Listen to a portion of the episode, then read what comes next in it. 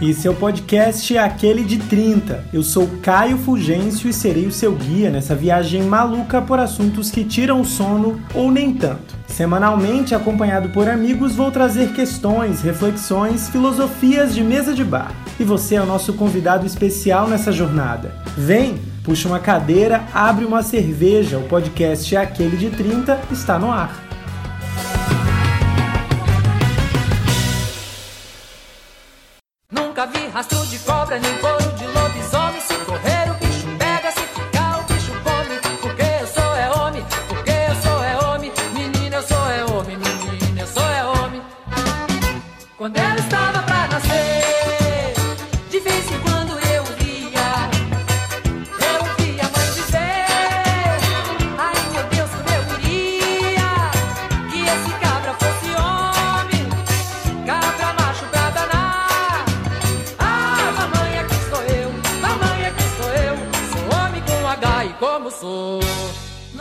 Ser macho, viril, tem que ter pegada, não pode ser sensível. Tá bom, só um pouquinho, mas não pode chorar. Tira a sobrancelha? Vixe, sei não, hein? É que não pode ser muito vaidoso. Tem que ser modelo padrão. Tem que ser forte fisicamente e emocionalmente. Levanta essa cabeça, você é um homem. Hoje o aquele de 30 senta na mesa de bar e abre uma cerveja gelada nesse calor para conversar sobre masculinidade.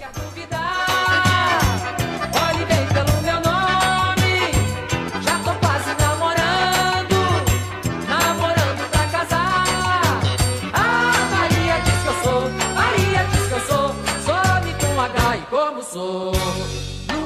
Está começando o episódio 23 do Aquele de 30 e como você ouviu, a gente vai falar sobre masculinidade hoje. Quem me acompanha nessa conversa de mesa de bar de hoje é o publicitário Renato Morelli, direto da cidade de São Paulo. Seja muito bem-vindo ao Aquele de 30, Renato. Ah, eu que agradeço por esse convite, por essa troca, por esta mesa de bar à distância, mas É que é o uma que dá, delícia né? do... Sim, mas que é uma delícia do mesmo jeito. Renato, para começar, como é de praxe aqui nesse podcast, quem que é você no jogo da vida? Conta um pouco da tua trajetória para a gente conhecer. Vamos lá, eu sou Renato, mas podem me chamar de Rê. Eu sou publicitário, eu sou pisciano, eu amo hambúrguer. É, eu trabalho na área da, da educação, né? Eu trabalho na parte de planejamento, um pouco ali mais na parte estratégica da área da educação. É, eu sou publicitário de formação, eu sou embaixador da Todos Brasil. Eu que na verdade a Todos ela tem esse programa que visa capacitar e treinar jovens LGBTs para que produzam projetos de impacto social. E é daí, depois dessa formação, que foram cinco meses com oficinas, workshops, com especialistas, é depois dessa formação que vai nascer o Papo de Machona e cá estou.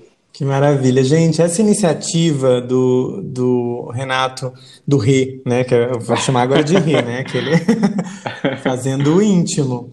E, e daí eu conheci no Instagram o Papo de Machona, muito na, na sorte, na verdade, porque eu lembro que você estava com uma live é, com o Igor Martins, que é meu amigo lá do Acre, maravilhoso, que já participou aqui do Aquele de 30. E daí eu, eu te conheci e fui no, no Papo de Machona.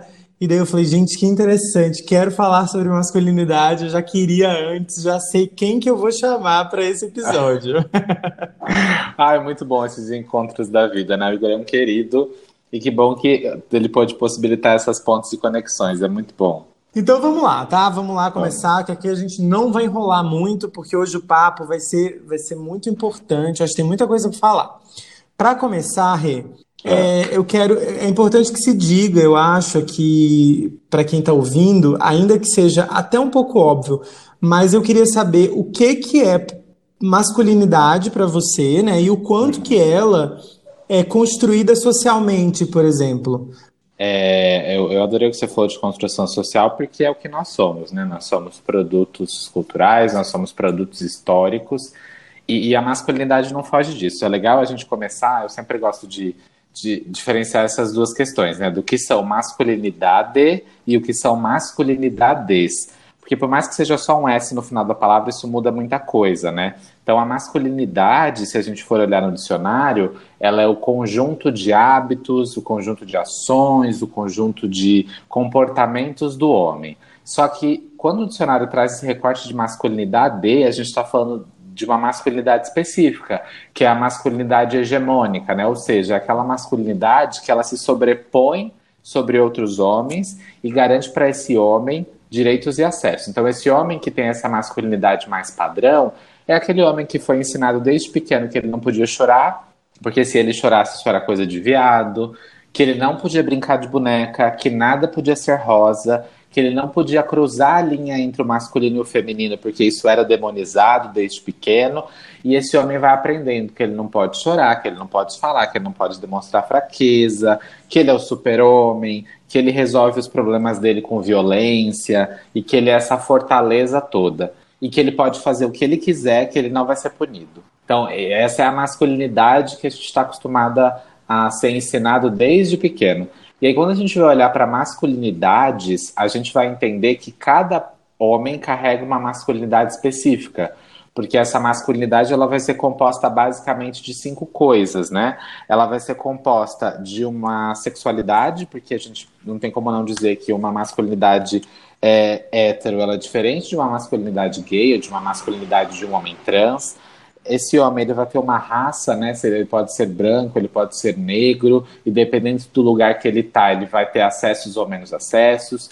A gente está falando de uma classe social, porque se ele depende de onde ele ocupa na estrutura social, ele também vai ter mais ou menos privilégios. A gente está falando de um gênero, né? Porque aí a gente vai ter dois, duas masculinidades, né? Aqui é cisgênera, quem se cria sua identidade em harmonia com o sexo biológico, ou se vai ser um homem trans que cria sua identidade é, não só baseada no sexo biológico. E aí, por último, a gente vai ter também uma territorialidade, né? De onde esse cara parte, porque não dá para a gente dizer que um homem que nasce e cresce numa comunidade vai ser o mesmo que vai crescer no, no bairro nobre da cidade, né? Então, até onde esse homem existe no mundo, todos esses fatores combinados, a gente vai começar a entender o que é interseccionalidade, né? O que são os cruzamentos dessas características ou desses marcadores sociais que vão colocar esse homem em determinado é, lugar social e ele vai ser afetado de uma forma diferente dependendo das características que ele tem.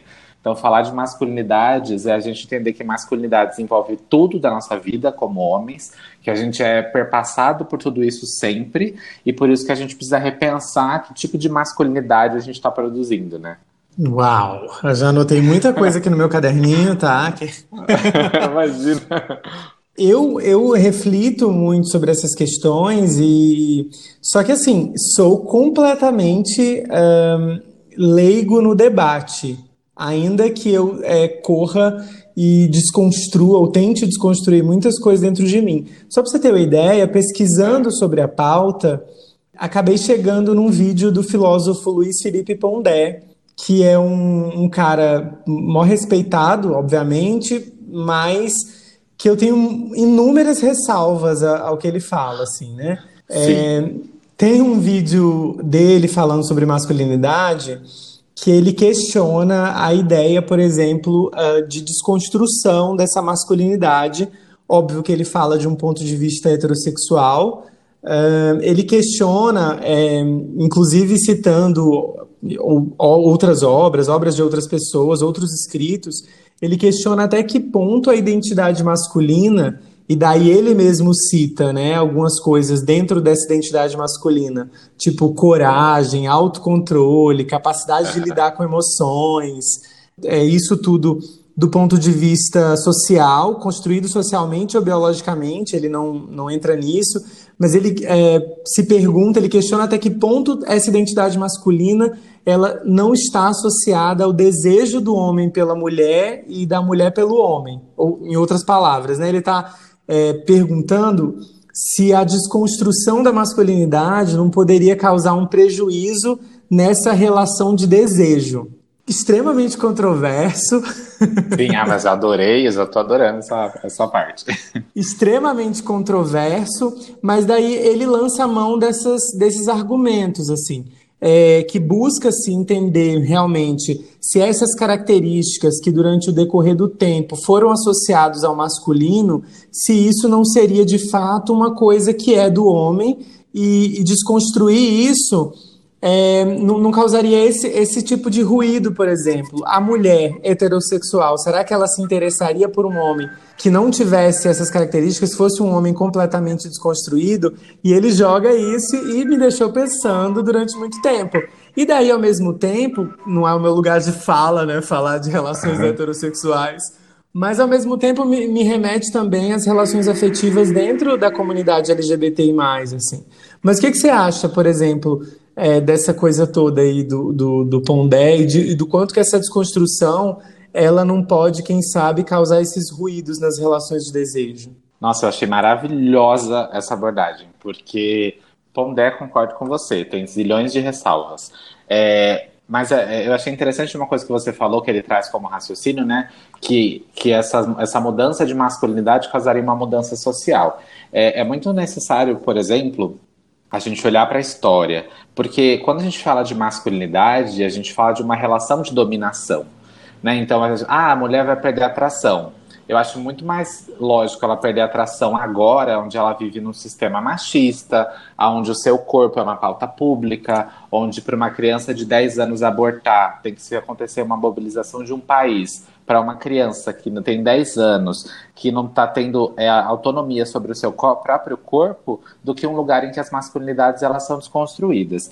E, e, e eu discordo dele em muitas coisas, mas em especial essa questão que ele fala, ah, mas isso foi construído? Foi.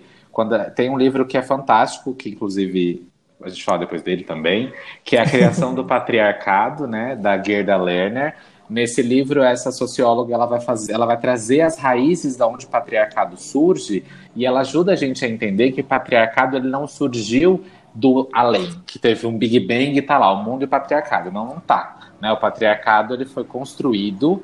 É interessante a gente dizer que ele foi intencionalmente construído para que o homem sempre ocupasse lugares de poder e que ele ocupasse lugares de poder em detrimento a outros corpos. Então esse homem ele seria o dominante porque o feminino seria o dominado. O corpo e todo qualquer corpo que se aproxima do feminino é visto como dominado.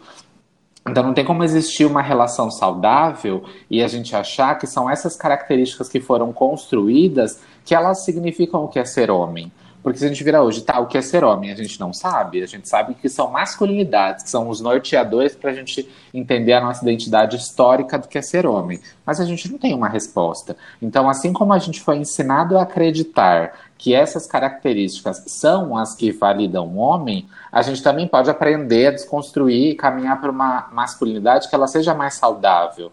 É, e na comunidade LGBT, esse reflexo de dominação também se dá porque a gente também valoriza uma masculinidade extremamente padrão como comunidade, que é aquele gay que não parece gay, que aí não faz sentido nenhum, o gay que é gay, mas não pode parecer gay, que ele tem aquela voz grossa, que ele tem aquele queixo quadrado, aquela barba por fazer, e o tanquinho que ele construiu na Smart Fit. Então, assim, é essa masculinidade que a gente valoriza, só que a gente valoriza um preço. Aí a gente tem as gays afeminadas de escanteio, porque elas não servem para um relacionamento, mas elas servem para ser uma transa casual num dia de chuva. Aí a gente tem os corpos negros como homens objetificados, como se fossem animais para o sexo, que sempre são ativos e transam 24 horas por dia. E a gente tem as bichas gordas que também ficam de escanteio porque não tem o corpo desejado.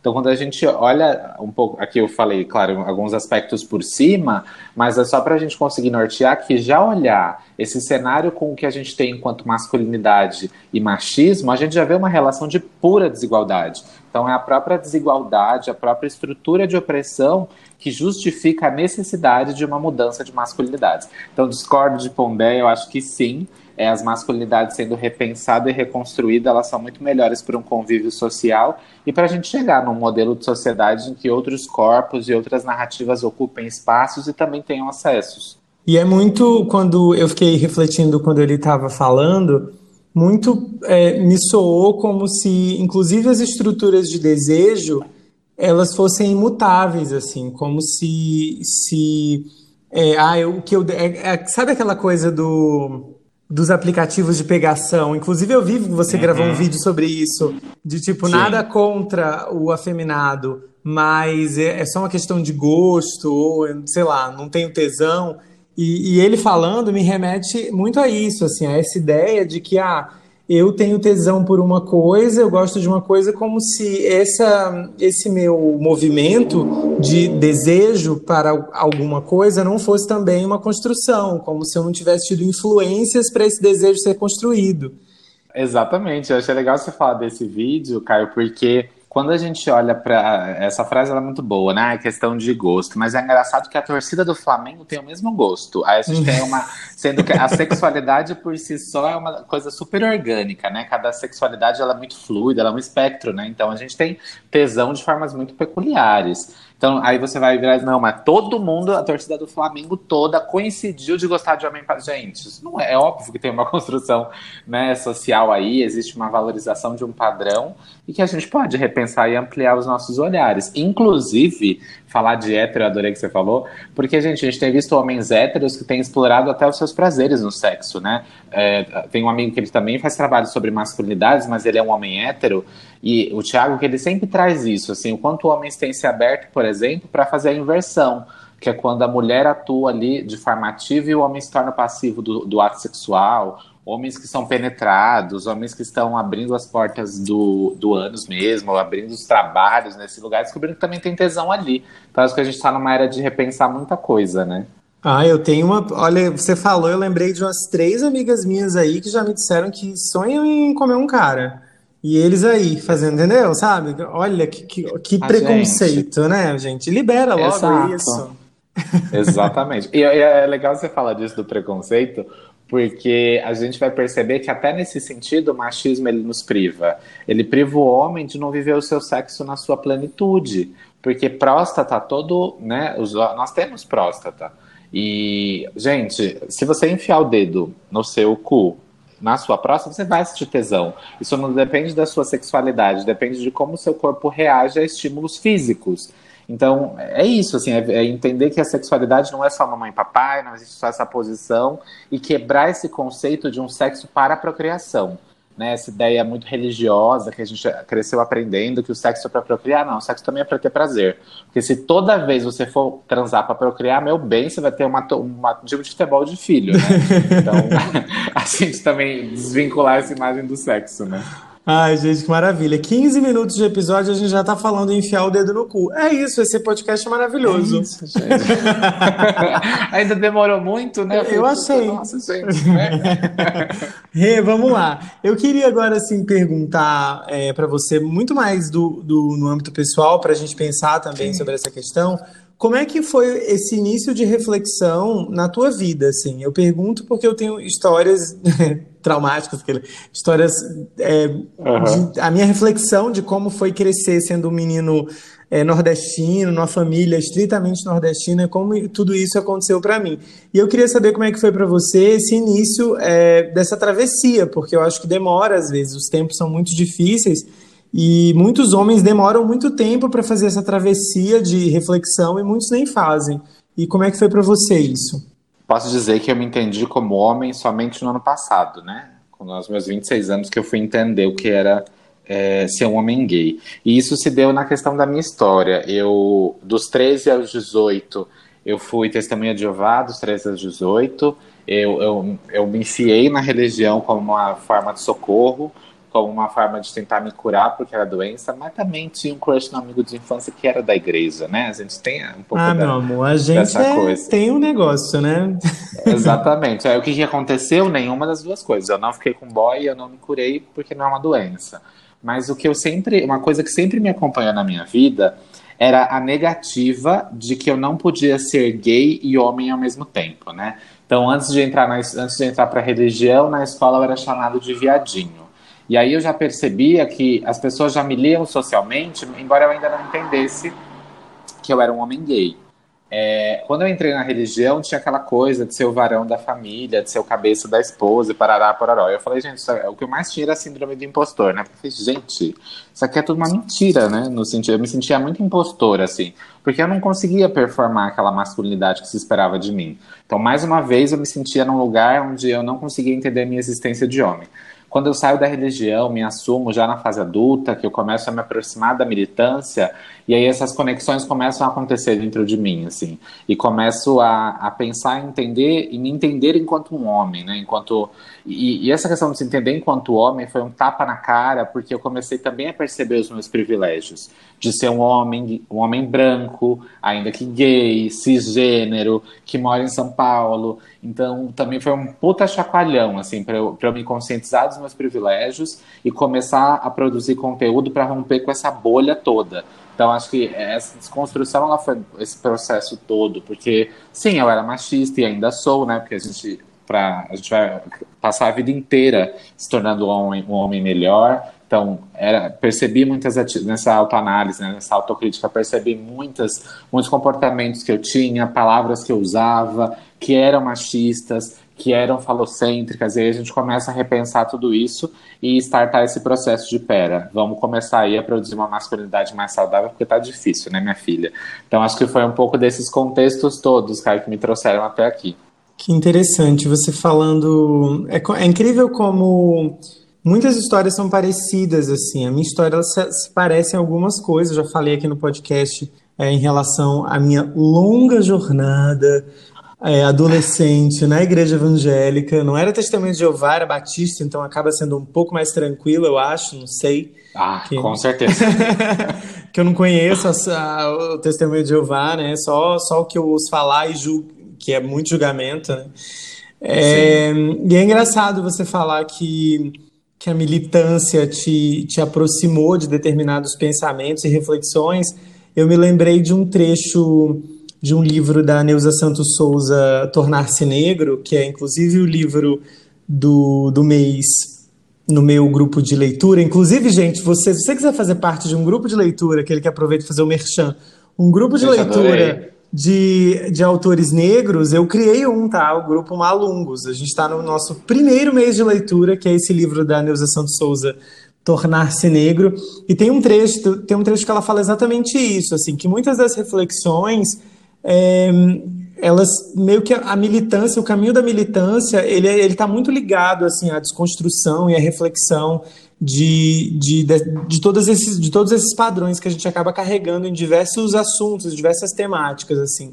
E você falando sobre a militância, eu me lembrei muito dela, que é, é, é interessante porque quanto mais você, você, se aproxima politicamente de determinados assuntos, é, mais você começa a entender que... Eu, eu não sei, na verdade, se o, se o caminho é inverso, se é a política que faz você mudar pessoalmente ou se é um anseio pessoal que te aproxima da militância e, de alguma forma isso responde a um anseio.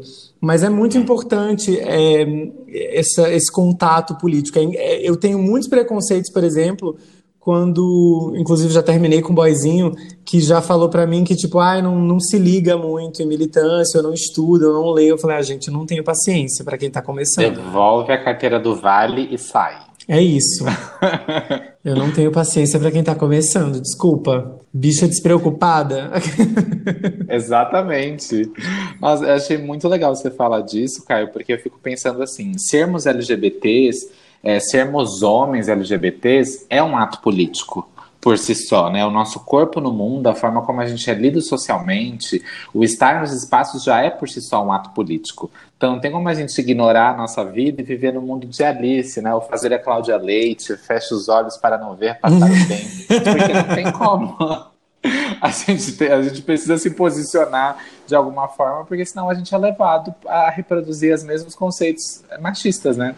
É isso. Eu, eu construindo a pauta e lembrando da minha vida, eu estava é, muito parecido com as coisas que você é, relatou a respeito da sua, da sua infância, enfim, da sua vida.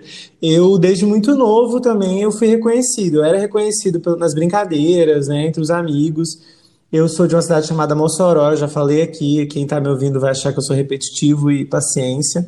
Eu não gostava de esporte, eu não praticava, sobretudo, futebol na escola, que é o esporte né, dos meninos. Eu sempre fui franzino, eu sempre andava mais com as meninas na escola. É, é louco porque até a minha letra, minha letra sempre foi bonita, elogiada pelas professoras, e até isso era motivo de uma leitura de, de gay, assim, o que é absurdo, é uma letra, né? É, é bizarro. Esse tipo de signo ser associado a qualquer coisa que fosse, assim. Então, eu não tinha muitas características desse homem viril e, e, e, eu, fico, eu fiquei refletindo o quanto que tudo isso afetou a minha autoconfiança, de me impor no mundo, de falar, de ser ouvido, quanto que isso é, quanto foi um processo, e tem sido um processo é, longo e, e árduo, assim. E eu nem estou falando ainda, por exemplo, de sexualidade, né? Eu estou falando de, das coisas de você ser respeitado no lugar, de você estar num grupo de pessoas quando você é novo e você ter a possibilidade de levantar a voz e falar alguma coisa. Porque a primeira coisa que passa na cabeça de quem é gay e é lido como gay quando é novo é que vai ser motivo de piada ou que vão falar alguma coisa.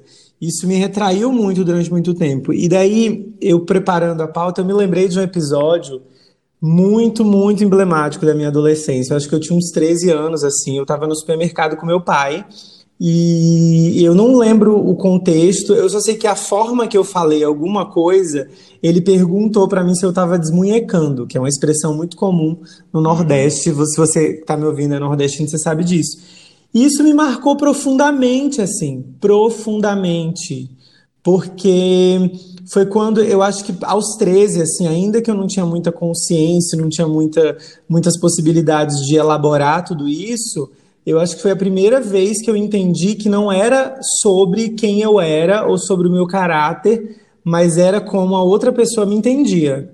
E isso definiu o meu crescimento, assim, sempre vai ser como o outro me vê. Então isso, isso é muito preocupante, né? Porque daí, ainda que depois de adulto eu tente ressignificar muitas coisas que me machucaram na minha vida, é, é uma coisa que, putz, eu nem tenho certeza se, se esse episódio específico foi totalmente resolvido internamente. Assim, eu vou ter que um dia chegar nisso na terapia e, e saber como, se isso ainda dói de, de uma forma é, pesada demais. Mas é louco, assim, porque você realmente fica pensando que sempre é como o outro te vê. E a partir dessa compreensão inconsciente, você vai fazer um milhão de decisões na sua adolescência que, que vão nortear muito das suas experiências. E é isso, assim, né? E, e, e, é isso que acontece quando você é uma pessoa que interioriza determinado padrão. E, putz, eu nunca vou ser o, o, o masculino, o macho que me pediam. Eu, não, eu sabia disso, mas eu sabia também que eu ia ter que arranjar uma forma de aparentar de, de algum jeito, pelo menos, assim, para não ser tão pesado. E, e é doloroso isso, né? Sim. É, eu acho interessante isso que você falou, Caio, do, do sempre você sentir o como você era lido pelo olhar do outro. E, e eu acho legal isso, porque Pierre Bourdieu, é, que também é um sociólogo, ele traz um estudo onde ele analisa que a masculinidade e o machismo, eles, eles têm agentes que fazem eles estarem vigentes, né? Que é a escola, a família, a religião e o Estado. E foi legal você trazer o recorte da escola, porque a gente vai entender que existe uma fiscalização Sim, fiscais de cu mesmo, para que essa masculinidade ela não saia da ordem, né? Então, por exemplo, na escola, é o que você falou, é, é, todo mundo apontando a gente como viadinho e já deixando muito claro os lugares sociais em que a gente vai estar. Olha, você não vai jogar futebol, você vai ficar na outra quadra com as meninas. Olha, você não vai fazer isso, você vai fazer aquele, aquela outra coisa. É, você não pode escrever assim porque sua letra é muito bonita. Ou se você é caprichoso, você também já é o viado. E, e, é muito louco toda essa manutenção, e a gente vai perceber que na escola, por exemplo, a gente não fala sobre gênero e sexualidade nas aulas. E, e o não falar sobre isso também é intencional, né? As aulas de ciência só abordam as, as aulas sobre é, sexualidade do ponto de vista hétero, o olhar para a história do ponto de vista branco. Então, o que a gente vai perceber é que existe através da escola uma manutenção de branquitude, uma manutenção para heteronormatividade compulsória e uma manutenção para que essa masculinidade ela se reproduza, uma masculinidade que seja padrão, como a gente falou, que reprima corpos que tenham feminilidade, porque a gente é ensinado desde cedo a odiar o feminino e a tudo que vem dele, e por isso é uma coisa que eu sempre falo que então que não sejamos machos, mas que sejamos machonas então, né? Porque afinal o que é ser macho? Quem deu esse... então que a gente rompa esse título e que ele se torne mais amplo. OK. Querem ser machos, então que sejamos machonas, que a gente crie esse espaço e esse lugar social. É uma coisa que eu sempre falo também no papo. A gente precisa, como homens gays, assumirmos os nossos papéis como homens, porque a gente muitas vezes é chamado tanto de bicho e viado e a gente não assume esse papel. E aí a gente tem dois problemas. O primeiro, a gente não percebe os nossos privilégios enquanto homens, ainda que sejamos homens LGBTs, e a gente não assume o nosso papel histórico de mudar a estrutura machista e patriarcal que a gente vive. Porque vezes a gente joga isso sobre a sociedade heteronormativa. Ah, porque os héteros são machistas. Não, bebê. Os homens LGBT são machistas, misóginos, racistas do mesmo jeito. Então, assim, essa responsabilidade de mudar uma estrutura machista também é nossa como homens LGBTs, né? Putz, que maravilha, meu Deus. É, nossa, Rê, que importante, que importante isso. Eu só consigo ver como, só consigo dizer isso, vou ficar repetindo o quanto que é importante, vou até frisar. É muito louco, porque parece realmente que quando eu, falando isso do ponto de vista da vida de Caio, quando foi quando forem escrever minha biografia. e daí que é isso assim, porque parece que ser gay é é tanto se luta, na verdade, socialmente, a estrutura ela, ela é tão problemática que a partir do momento que eu me compreendo, já é difícil você é, se entender gay, você gostar disso em você, gostar no sentido de achar que não tem que mudar, que ser curado, como a igreja fica prometendo. Gente, não caiam nessa. Se tiver algum evangélico me ouvindo, que eu vivo repetindo isso, tá? Sai dessa que é roubada. E eu também imaginei que era uma coisa que eu precisava de libertação, de cura, e quantas vezes que eu chorei, sofri pedindo a Deus, e ao mesmo tempo, é, por não conseguir aquilo que eu aprendi que era para ser curado, isso também afetou, por exemplo, a minha visão de Deus, mas como assim? Então Deus não me ama porque Deus não me ouve, porque Deus não me quer. Isso para um adolescente de 15 anos ter que lidar com esse tipo de coisa. Sim. Como assim que eu estou chorando a noite toda, chorando a noite inteira? Eu já passei noites inteiras chorando por isso. E no dia seguinte eu, eu era tão gay quanto no dia anterior. Mas espera aí, Deus não me ouve, Deus não me quer. Como assim que Deus responde uma coisa que a pessoa do lado está pedindo e ele não responde o que eu estou pedindo? Como assim? Então isso afeta um milhão de coisas. Mas a partir do momento que, com muitas dores e com muita luta, você compreende que você é gay, é automaticamente, ou quase, enfim, pelo menos na minha vida, é difícil você se ver como homem. Sim. E não é que você não é homem, você sabe, eu sei que eu sou homem. Eu não sou outra coisa a não ser homem. Mas realmente discutir masculini as masculinidades desse lugar de homem gay, putz, isso é maravilhoso você pensar. Gente, tem que despertar sobre isso. É, é, é um start que tem que dar. E, e assim, Rê, eu queria saber, eu queria que você falasse, na verdade você citou isso é, anteriormente, mas eu queria que você, você é, falasse um pouco mais sobre essa questão de que, de que forma, como que essa masculinidade padrão hegemônica que esperam de todos, todas as pessoas que, que nascem com pênis, né? Que ainda tem isso, que ainda é uma masculinidade que é exigida apenas de quem nasce homem biologicamente. Como que isso afeta as relações dentro da comunidade LGBTI+. Você citou que a gente acaba reproduzindo essas coisas, mas eu queria que você falasse um pouco mais como que esses papéis, os papéis da heteronormatividade, eles acabam sendo transferidos para dentro das relações LGBTI+. Vamos lá. É, eu posso só fazer um comentário do que você estava falando? Com certeza, porque eu falo muito e eu acabo atropelando o convidado. Mas, imagina, é porque a pauta que você estava trazendo foi, gente, é muito bom isso. O que você estava comentando sobre a religião e o direito à fé. É, é uma coisa que eu gosto muito de comentar, é assim, a gente pensar quem era de fato Jesus Cristo, né? Jesus Cristo nasce no Egito, então Jesus Cristo era um homem negro. Né? A gente precisa lembrar que aquele Jesus Cristo branco, de olho azul e cabelo liso, aquilo além de ser uma falácia, é a construção de um milagre, né? Porque Jesus nasceu daquele jeito no Egito, fala, não, o primeiro milagre já veio no nascimento. Como uma pessoa nasce no Egito e nasce branca? Já começa errado aí. E, e, e eu acho legal lembrar de que Jesus Cristo, ele andava com 12 barbados e, os, e uma puta. E Jesus andava com quem? Com os leprosos, que eram desprezados pela sociedade. Ele andava nas regiões pobres. Ele era contra um sistema social que também era opressor e cheio de privilégios. E aí, essa, essa reflexão que eu sempre trago: se Jesus estivesse hoje na sociedade, que lugar ele estaria? Quais, com quais corpos ele, ele estaria? Então aí, aí a gente lembra que sermos homens LGBT, sermos homens gays, também é termos direito à fé. E a gente entender que quando Jesus disse como principal mandamento, quero amar o próximo como a ti mesmo, é o próximo, meu filho. Se for viado, se for travesti, se for lésbica, se for pansexual, se for a puta que pariu, que seja, é para amar. Então, gente, então assim, é, é, esse lugar que muitas vezes a gente é colocado, né, como se LGBTs fossem é, promíscuos, como se fosse profano, e como se a gente não tivesse lugar no sagrado, a gente tem que lembrar que o gênero e sexualidade é uma coisa que vem com a natureza. É, como que, é 9 a cada. É 9 ou é 18? Uma coisa assim, 9 a cada 10 casais de girafas são casais LGBTs. Então vai dizer, ah, a girafa assistiu a Globo, por isso que ela começou a transar com outro macho. não, ela não assistiu a Globo. Ela simplesmente faz por instinto. Então a gente percebe que a sexualidade é, é fluida. A gente, nós, nós somos criados assim, né? Não fomos nós que fizemos uma mudança genética para nascer assim. Então, acho que naturalizar que o, o, profano e o sagrado eles são muito próximos e que existe uma construção social do que é o profano, a gente pode sim requerer o nosso direito de termos direito à fé e à espiritualidade, né? Que maravilha. É isso. E aí. E sobre engatando... as relações, né? Engatando a outra sim, já. Já engatamos a outra. É, não tem como negar, Caio, quanto a comunidade LGBT ela é extremamente problemática. Porque a gente precisa entender que nós, assim como os homens héteros, a gente cresceu na mesma sociedade.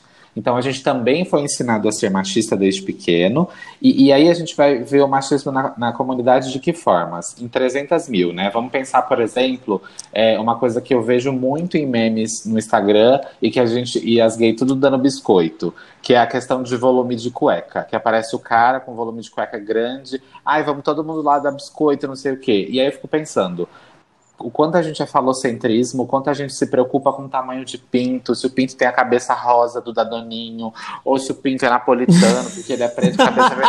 E aí a gente fica, a gente fica tão preso a essa questão do tamanho que a gente esquece que o transar não é só penetração. Aí a gente fala, nossa, Rê, mas como assim? Vamos pensar um outro exemplo, para a gente entender o quanto a gente é doente. doente. Gente, doente no sentido de ser preso ao falocentrismo, pelo amor de Deus, eu falar lá, a gay falando que a gente é doente, não é isso. É do, doente no sentido social, assim, que a gente é, é muito preso a valorizar o pênis. Quando a gente vai conhecer o cara, um cara na comunidade, por exemplo, a gente tem que lembrar que talvez esse homem, ele possa ser um homem trans.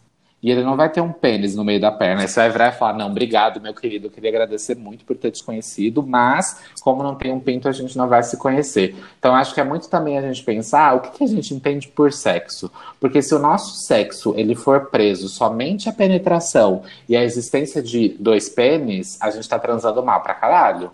Então a gente precisa entender quando a gente fala de sexualidade, é tirar o pênis do centro do sexo. É a gente entender que todo o nosso corpo ele é uma zona erógena, não é só a cabeça do pênis, né? Então, é a gente entender que transar é muito além disso.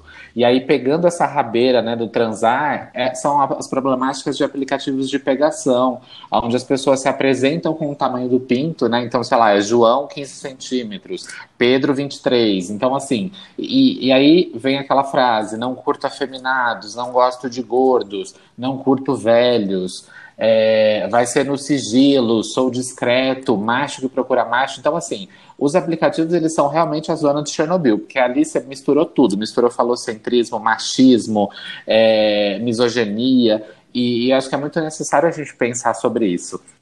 E a própria valorização. Desculpa, pode falar. Cara, não, pode falar, pode falar, pode continuar. Que eu engato, menino, você vai deixando. Não, não, pode continuar. É, não, só ia comentar que tem essa questão também dessa valorização da masculinidade padrão, que é uma coisa que eu sempre falo, que parece que eu sou revoltado que quer queimar os boy padrão. Não é isso. O problema não eu é quero. Ser... ah, mas, mas eu, eu quero, quero tacar fogo. eu sempre falo assim, não, o problema não é termos privilégios, mas é o que, que a gente faz dentro desse lugar de privilégio. Porque eu posso muito bem ser um exemplo, né? um cara que é um homem padrão, ele pode ocupar esse lugar e usar os privilégios dele para romper com essas lógicas né? do, do padrão, da hegemonia. O problema é quando tem pessoas que ocupam esses lugares e elas reforçam a ideia desse homem másculo que não parece gay. E, e isso é tão problemático porque a gente está criando ali, na verdade, um padrão de afeto Um padrão de qual corpo tem direito ao afeto? Porque é esse corpo desse homem padrão, ele se torna o desejado das relações, o superestimado para estar numa relação, e enquanto outros tipos de corpos são renegados, né? A questão da, da gay afeminada, como eu falei, da, do corpo negro, da gay gorda, é, dos homens trans. Então, assim, tem uma série de problemas que a gente gera quando o padrão é superestimado. A gente vê vários casos, por exemplo, de gays padrão que eles parecem irmãos que eles, eles, são iguais. Aí você fala, ah, imagina, aconteceu. Não aconteceu. Eu não lembro se é Lacan ou se é Freud falando sobre a teoria do amor, uma das teorias é que a gente não ama o outro, a gente ama aquilo que a gente vê no outro, que existe na gente. Então, por exemplo, não é raro você ver um cara que ele é todo padrão bombado, aí ele olha e se apaixona por um que parece que é igual a ele. Aí fala, nossa, eles parecem irmãos, né? Falei, claro, eles são projeções um do outro, eles amam o que existe neles próprios no outro. Então, até a gente repensar as lógicas do amor, a gente precisa falar sobre essa valorização do padrão que tem na comunidade LGBT, né? Eu, olha, esse, esse exemplo aí, hashtag eu fui, hashtag eu tava, eu vi com os meus próprios olhos. Uma vez, uma vez eu caí na bobagem de aceitar um convite de um amigo para ir numa balada. É, foi em São Paulo, inclusive, bem, bem naipe The Week, assim, sabe? Mas não Sim. era The Week. Eu não ando, eu nunca tinha ido, eu não ando nem balada, né, gente? Vocês aqui do podcast, vocês me conhecem, que eu sou cansada. E, mas nesse dia eu fui, né? E, cara, o eu, eu, que, que você precisa fazer para aguentar? Beber, né? E daí Sim. bebi. Teve um momento que eu tava bêbado que eu estava começando a problematizar, as pessoas estavam se pegando, porque era gente igual. Eu, numa ida minha ao banheiro, teve um momento que eu achei que tinha um cara beijando o espelho, que até hoje eu não tenho certeza se ele estava beijando o espelho ou se ele estava beijando alguém. Porque era muito parecido. Eu estava bêbado, então não, não parei para prestar atenção falar de sexualidade é muito doido assim também na minha vida, que eu sou todo problemático, né? Eu tô resolvendo isso aí. Um dia eu termino de resolver essa coisa na, na terapia. E é, é louco assim, porque crescer sendo taxado como é, viado, afeminado, é, e interiorizando como se essas características é, minimamente atribuídas ao feminino fossem características péssimas, isso restringiu muito as minhas experiências, por exemplo, sexuais. É, tirando o fato da igreja, né? Que eu fui para a igreja aos 15 anos e é um tempo, uma zona morta, né? Tempo perdido. Sim. Sexualmente falando. É, mas assim, o quanto que isso restringe com esse, exatamente com esse disfarce de gosto, assim, do que eu gosto.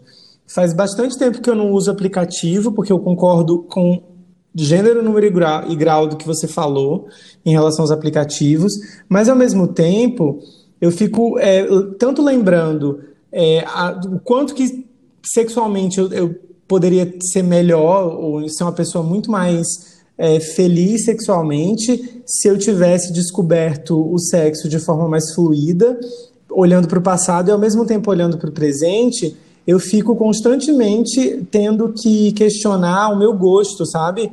Porque eu tenho muito medo do que veio disfarçado de gosto. Pera aí, que tipo de escolha que eu estou fazendo? Isso começou não só com esse recorte, mas também com recorte racial, por exemplo.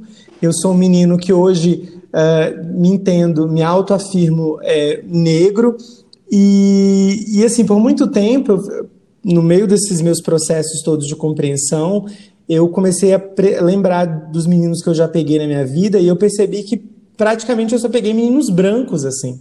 Então, a gente tem que começar a discutir essas coisas internamente, tipo assim, tomando um café da manhã, porque senão, pelo menos comigo, né?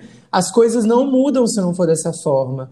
E daí, é, do ponto de vista de, de escolhas e tal, e quando eu penso, eu fico, mas peraí, será que eu já peguei algum afeminado? Eu acho que eu nunca peguei um afeminado. E nunca peguei uma drag. E aí, gente, que loucura é essa? Porque, porque isso, meu Deus, isso é muito problemático, assim. É como você falou, é uma desconstrução que ela é, vai, vai até o último momento da minha vida. Mas assim, como que você descobre essas coisas? Você também fica procurando ou sou eu que sou maluco? Aqueles, não, você, não, você Tentando não é se entender. Você não é maluco, porque se você for maluco, também sou. Mas eu achei muito legal isso que você falou, de, de observar e trazer essa autocrítica para o nosso padrão de afeto, né? Porque as pessoas precisam entender o seguinte: valorizar o feminino não é valorizar diva pop. Então a gente precisa separar muito as coisas. Ah, eu super amo o feminino, eu valorizo diva pop, eu assisto RuPaul. Fala, gente, isso não é valorizar o feminino. Primeiro que valorizar o feminino é o que você falou, é, cara, essa questão da performance dessa masculinidade, como é a voz desse cara, é, como ele, ele, como que é esse espectro de viver esse, esse homem, é, essa questão de cruzar a linha do feminino, de como você falou, pintar a unha que é maravilhoso, é, se isso interfere nas relações, se o homem usa saia, isso é um problema. É, é sobre isso, é sobre esse feminino que a gente está falando. A gente cruzar a linha, porque a gente também foi ensinado como homens gays a não nos aproximarmos do feminino. Né? O feminino foi demonizado, não é à toa que na época da na era, da, na era medieval mesmo, as mulheres eram colocadas como bruxas, é porque a gente já estava aprendendo que a independência do feminino, o, a independência e a emancipação do corpo da mulher incomodavam uma sociedade inteira. Então hoje, quando a gente percebe homens que cruzam essa linha e se permitem quebrar barreiras de gênero, vestir-se de uma forma que não é preso ao masculino, ter acessórios que não se prendem ao masculino, é sobre essa valorização do feminino que a gente está falando. E aí a gente vai lembrar de uma coisa que Bell Hooks fala, que o patriarcado ele não nos acolhe. Então, performar essa masculinidade padrão, achando que a gente tem passabilidade social, ou achando que a gente é o machão do vale, é, quando, a, a, partir do momento que houver uma escorregada e cair um cabide do armário, você vai ser lido socialmente como um viado. E você vai ocupar esse mesmo lugar designado para corpos afeminados. Então é sobre isso que a gente tem que pensar. E num outro contraponto, Bell Hooks vai falar sobre masculinidades feministas. E é sobre isso que a gente tem que pensar. Enquanto a gente não aprender a enxergar as características femininas no homem como uma potência que rompe com é, esse padrão de masculinidade que é hegemônico, que é prejudicial, a gente não avança na pauta. Se a gente não entender que sermos homens LGBTs é sermos aliados do feminismo e permitir que o feminismo nos ensine a sermos homens melhores, a gente não avança nessa luta. Que incrível. E eu fico reflexivo com o quanto que isso também é, é problemático para esse gay que tenta e que ocupa o, o topo da cadeia social alimentar. LGBTI, né? A cadeia alimentar, literalmente, né? literalmente. Exatamente, literalmente. porque isso também é problemático. Porque, assim, eu, eu quero, inclusive, deixar claro é, aqui que não é que, que todo gay tem que ser afeminado. Você tem que ser como você tem que ser. O, o problemático é o quanto que você se poda para colo se colocar dentro dessa caixa, dessa caixa dessa, padrão, dessa masculinidade padrão. E o quanto que isso, esse preço que você paga para ter essa passabilidade. Porque daí é, não deve ser fácil também. Você, você, imagina o cara ser gay, você, sei lá, eu já vi na, na, nos tempos de aplicativo pessoas de todas as idades que são, é, por exemplo, dentro do armário e só se escondem, no, que só se encontram no sigilo. Você imagina uma pessoa de 40 anos tendo que se relacionar no sigilo porque não, não enfim, não, não pode sair do armário por um milhão de motivos, ou não quer passar por isso, ou tem questões. Você imagina que, que vida infeliz, né? E esse não viver a liberdade. Isso é muito cruel, né? Esse não viver essa liberdade, ficar preso a, a esses padrões de viver e de garantir essa virilidade sem fim. Né? É muito triste. E então, força, gente.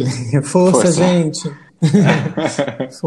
eu, eu disse que eu queria queimar vocês, mas tá, força. Força aí. É, é, o que eu posso fazer. Eu tenho problemas, assim, eu tenho reais problemas. Hoje em dia, eu tava, eu tava até falando com um amigo meu que eu tenho feito uma limpeza no meu Instagram, tenho tirado, por exemplo, as gay padrãozão, sabe, malhado. Não quero mais, não quero vê-las, não quero saber que elas existem, não faz bem em, em nenhum quesito no, e não é por nada consciente, não faz bem no, para o inconsciente não faz bem para as coisas que a gente vai interiorizando, tanto do ponto de vista estético, que é esse é o corpo, que é o corpo que é o desejado, então eu preciso Sim. malhar, estar sempre com esse corpo, ou então é um cara que que putz, é um, tem um jeito de falar de uma forma. Então, assim, estou deletando todos, porque passou do tempo, não é nem para essa galera tá mais aqui. Ao, contra é, ao contrário disso, é consumir outros tipos de conteúdo. Pessoas falando de mais variedade, de mais é, diferenças na forma de existir. Eu acho que esse é um bom caminho, talvez, assim, para quem está mergulhado em internet, que é o meu caso, é, começar a pensar outras vivências, né? Porque acho que é esse o, o segredo, talvez. Mas, Rê, eu tenho, eu tenho outra coisa a perguntar agora. Pergunte. É, a gente está falando de, enfim, né, tantos problemas, tantas é, dificuldades, tantos desafios para relacionado a esse assunto, mas eu queria tentar dar um passo além, assim, contigo, apesar de saber, por exemplo, que toda jornada é única, que existem vários tipos de masculinidade, é, como que melhora, assim, sabe? Eu acabei de falar o que funciona para mim em relação ao Instagram, por exemplo, Uhum. mas assim, como melhorar, assim, sabe? Falar de emoções, por exemplo, para gays, para homens gays ou não gays ou heterossexuais. Falar de emoções, por exemplo, pode ser um exemplo de um bom caminho para chegar a algum lugar diferente. Eu, eu queria, além de falar do tanto de dificuldade que a gente enfrenta quando se pensa sobre masculinidades, é pensar em caminhos mesmo, de construir alguma coisa nova. O que, que você pode falar para gente? É, eu, eu sempre falo que quando a gente pensa numa masculinidade saudável, é, uma das características mais essenciais é a humildade. A humildade em reconhecer que quando a gente começa a se autoanalisar como homens, quando a gente começa a se perceber como homens, é, a gente vai ter que abrir mão dos nossos privilégios. E, e é aí que o X mora, né? Porque quando você está no seu trono de privilégios, tudo bem. Mas mudar causa incômodo, aquele parecendo prescrição médica, né? Mudar causa incômodo, insônia, gastrite. Mas o, o fato é, assim, é, quando você mexe nos seus demônios, isso incomoda, né? Isso dói, isso não é um processo fácil. Então, acho que o primeiro ponto é essa humildade.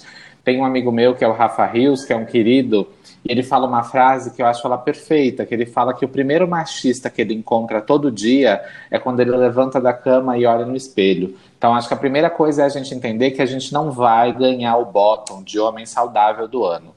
Quando o cara vem com aquele papo, ah, eu sou um cara desconstruído. Gente, já tá tudo errado o rolê. Porque a gente nunca vai chegar num ponto que nós estamos desconstruídos.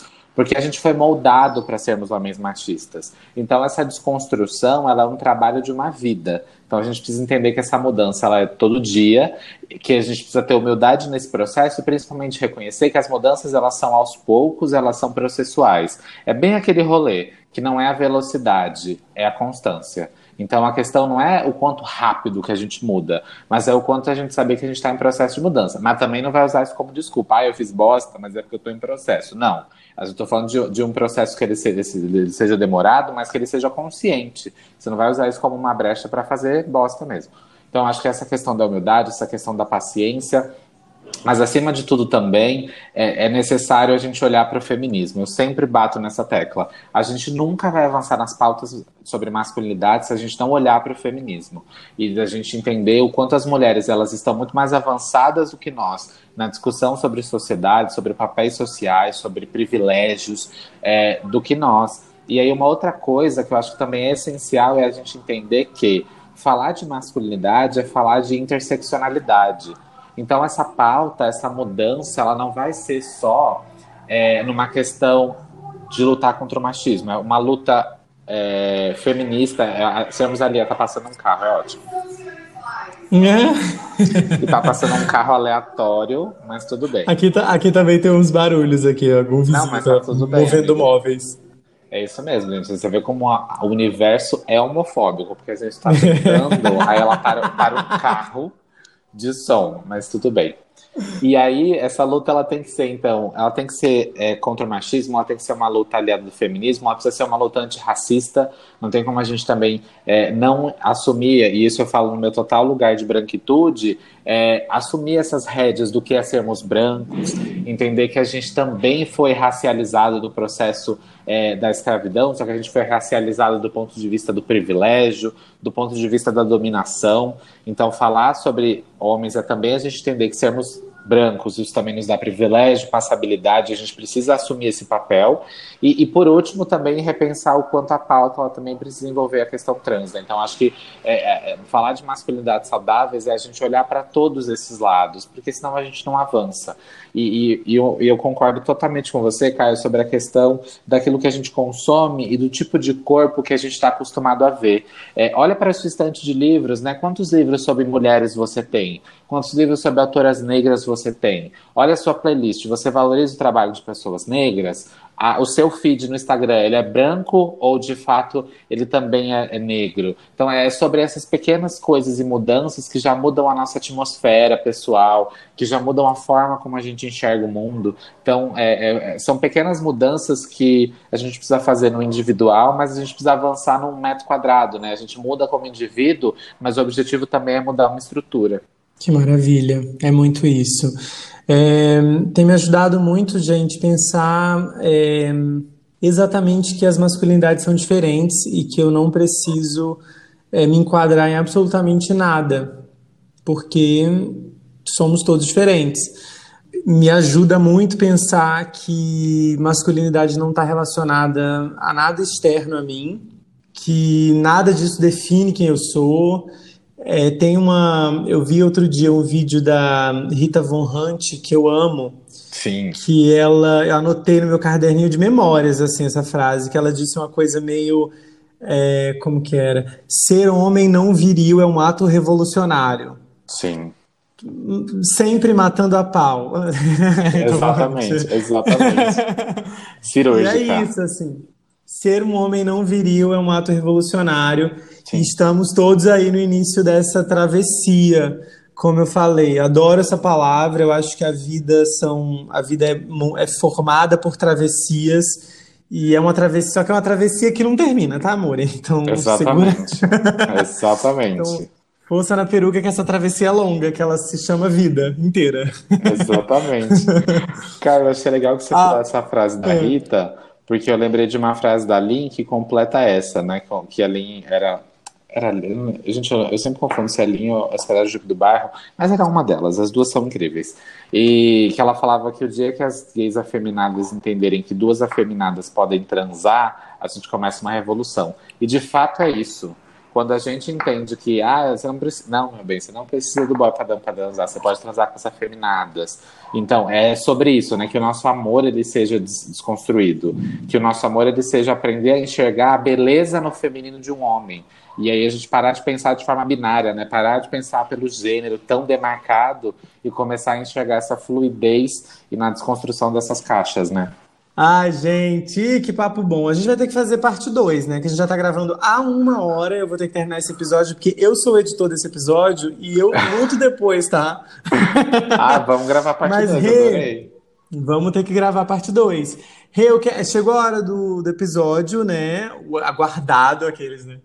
Que eu peço pro convidado indicar alguma coisa, né? Livro, série, banda, música relacionada ao tema ou não, mas você que manda. Eu sei que você já indicou um livro, A Criação do é. Patriarcado, que eu anotei aqui, que eu quero procurar depois, mas chegou o momento de você indicar algo. É, eu, a minha indicação ela ia ser exatamente essa, assim, esse foi um dos livros mais é, transformadores que eu já tive acesso, infelizmente a autora morreu já, mas é, não tem como a gente não olhar para. Eu sou um cara que eu, eu, amo história. E esse livro ele faz exatamente isso. Ele traz esse resgate de quais são as origens de tudo, quais são os problemas de tudo. Então, eu acho muito foda. E também indicar um, um documentário da Netflix, né, que é o The Mask You Live In, A Máscara que Você Vive e esse documentário ele traz exatamente esse olhar de que nós homens vivemos com máscaras e que a gente esconde todas as nossas dores. E aí esse, esse documentário vai trazer essa análise, é, é muito foda também esse documentário. Então acho que isso é um combo bom. Esse livro e o documentário são geniais assim para a construção, para a gente se entender como homem. Perfeito. E como que as pessoas podem te encontrar nas redes? Agora é hora de tu divulgar aí o teu arroba. Vamos para o Pajubá. É, vocês podem me encontrar no Papo de Machona, o arroba Papo de Machona, que é um dos meus projetos principais, e o meu próprio Instagram pessoal, que é o Rê Morelli. Eu sigo em todos os lugares, gente. Vai por mim, é legal. Aquele, né, ah. Não tô seguindo na rua por causa da pandemia, né? Senão Adorei seguir na rua. muito bom. Muito, muito obrigado, Rê, por aceitar Imagina. participar aqui do Aquele de 30. Eu que agradeço a sua generosidade. Eu amei o convite, amei as trocas e conte comigo para tudo. Ai, gente, que, olha só, é como tem uma música do do Pepeu Gomes, de 1983, um clássico da música brasileira. Você não conhece Pepeu Gomes? Num tempo aí, anos 80, e ele cantava que ser um homem feminino não fere o meu lado masculino. Exato. Ainda que tenha problemáticas aí, porque eu acho que não precisa ter lado, acho que é meio tudo junto e misturado. Talvez seja a hora da gente tentar pensar realmente. É por isso, quando você falou de ver a vida de forma binária, é, eu falei, gente, ele está aqui lendo a minha pauta. É isso que está escrito aqui. Talvez seja a hora da gente tentar pensar a vida de uma forma não dicotômica mesmo, sabe? Com dois caminhos, com uma coisa ou outra. Talvez a gente perceber a vida de uma forma mais plural seja o grande caminho de viver bem aí no futuro é, eu quero saber de você que está aí nos ouvindo, o que, que você achou dessa conversa, quais são suas opiniões. Fala para mim no Instagram, arroba aquele de 30pod, no meu perfil pessoal, arroba Caio Fugêncio, ou no Twitter, arroba Eufugêncio. É isso, a gente termina o episódio 23 dessa forma, com muitas pontas, eu sei, abertas, porque esse podcast ele não dá respostas prontas. A gente, eu prometo gravar mais sobre isso com o Rê. Até semana que vem com mais aquele de 30. Tchau, tchau, tchau, tchau.